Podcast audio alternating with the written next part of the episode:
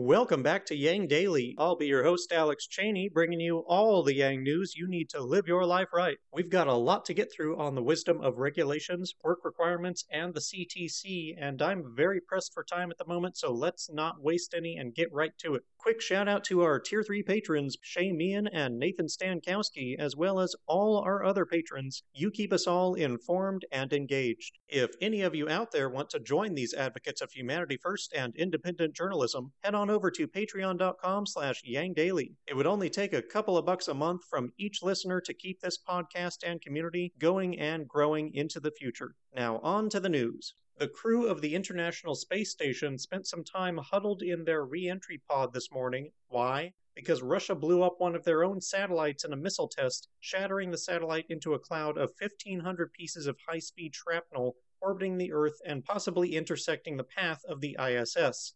This blows my mind, no pun intended. We already have an orbital debris problem threatening to lock us out of orbit if chain collisions should occur, and what are the superpowers doing? Deliberately throwing gas on the flame. I mean, if you want to defend against satellites, why not just make space uninhabitable for them, right? Problem solved. Will we ever stop hitting each other with clubs long enough to ensure our survival as a species? Or do we even deserve to?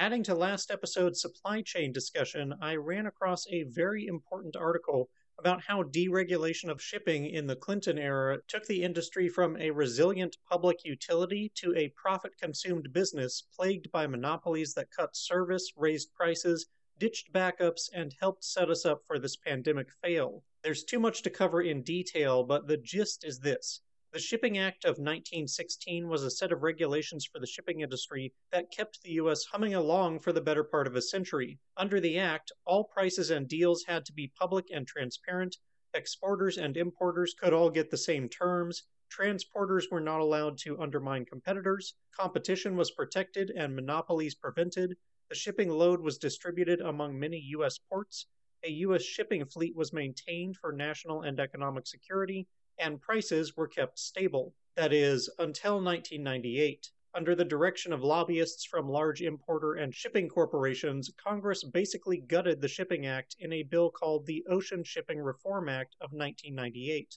We stopped legislating shipping as a public utility, prices went down at first, as promised, but only because all the resilience and safeguards were being cut out of the system. Very quickly, larger companies strong armed small businesses out of business, service to smaller ports and cities was cut, monopolies arose, prices eventually went up, all backup services, which buffered disruptions, were discarded, ships became enormous, turning loading and unloading at ports into an inefficient feast or famine scenario. Boom and bust cycles returned, and the fleet of U.S. ships disappeared. Today, just 10 U.S. container ports control roughly 90% of all traffic. U.S. shipping is completely controlled by foreign businesses. U.S. agricultural exporters and others lost access to shipping because the shipping oligopoly made more money returning empty containers to Asia than filling them with bulk commodities from the US. Large importers get better pricing on shipping than independent stores do, encouraging monopolies in all other industries as well.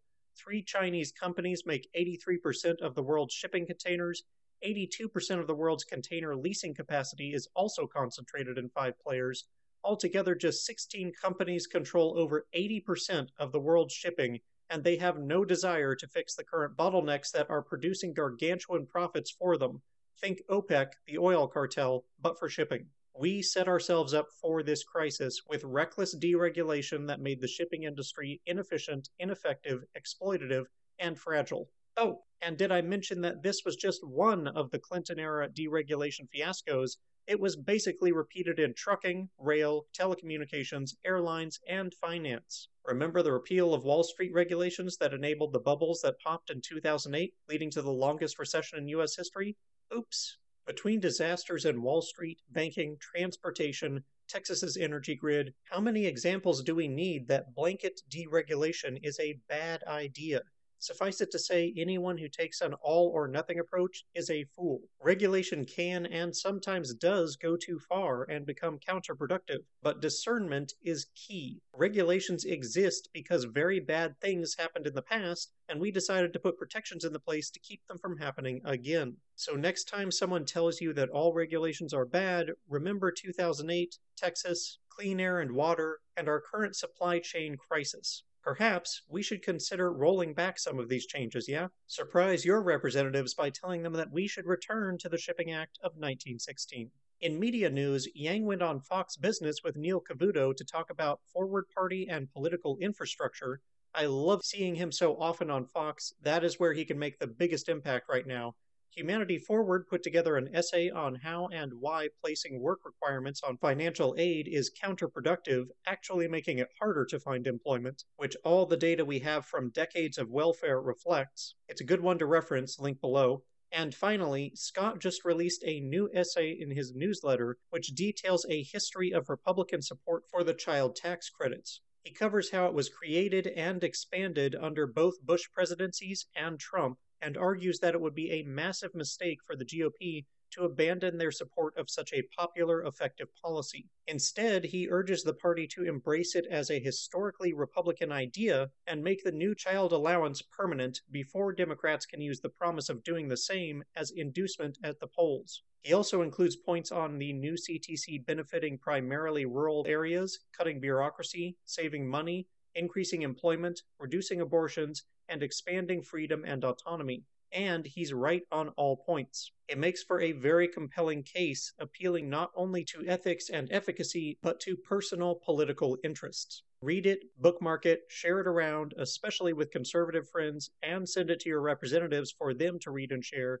Let's make it a battle over who will cement the child allowance first. And that'll do it for today's Yang Daily. Bookmark and share the space debris, shipping regulations, work requirements, and CTC threads. Flood Congress with calls, tweets, faxes, and letters using the easy volunteer contacts below. If you need help, consult the Income Movement Aid Database, the Mission Asset Fund, or United Way, and don't forget to Yang Daily.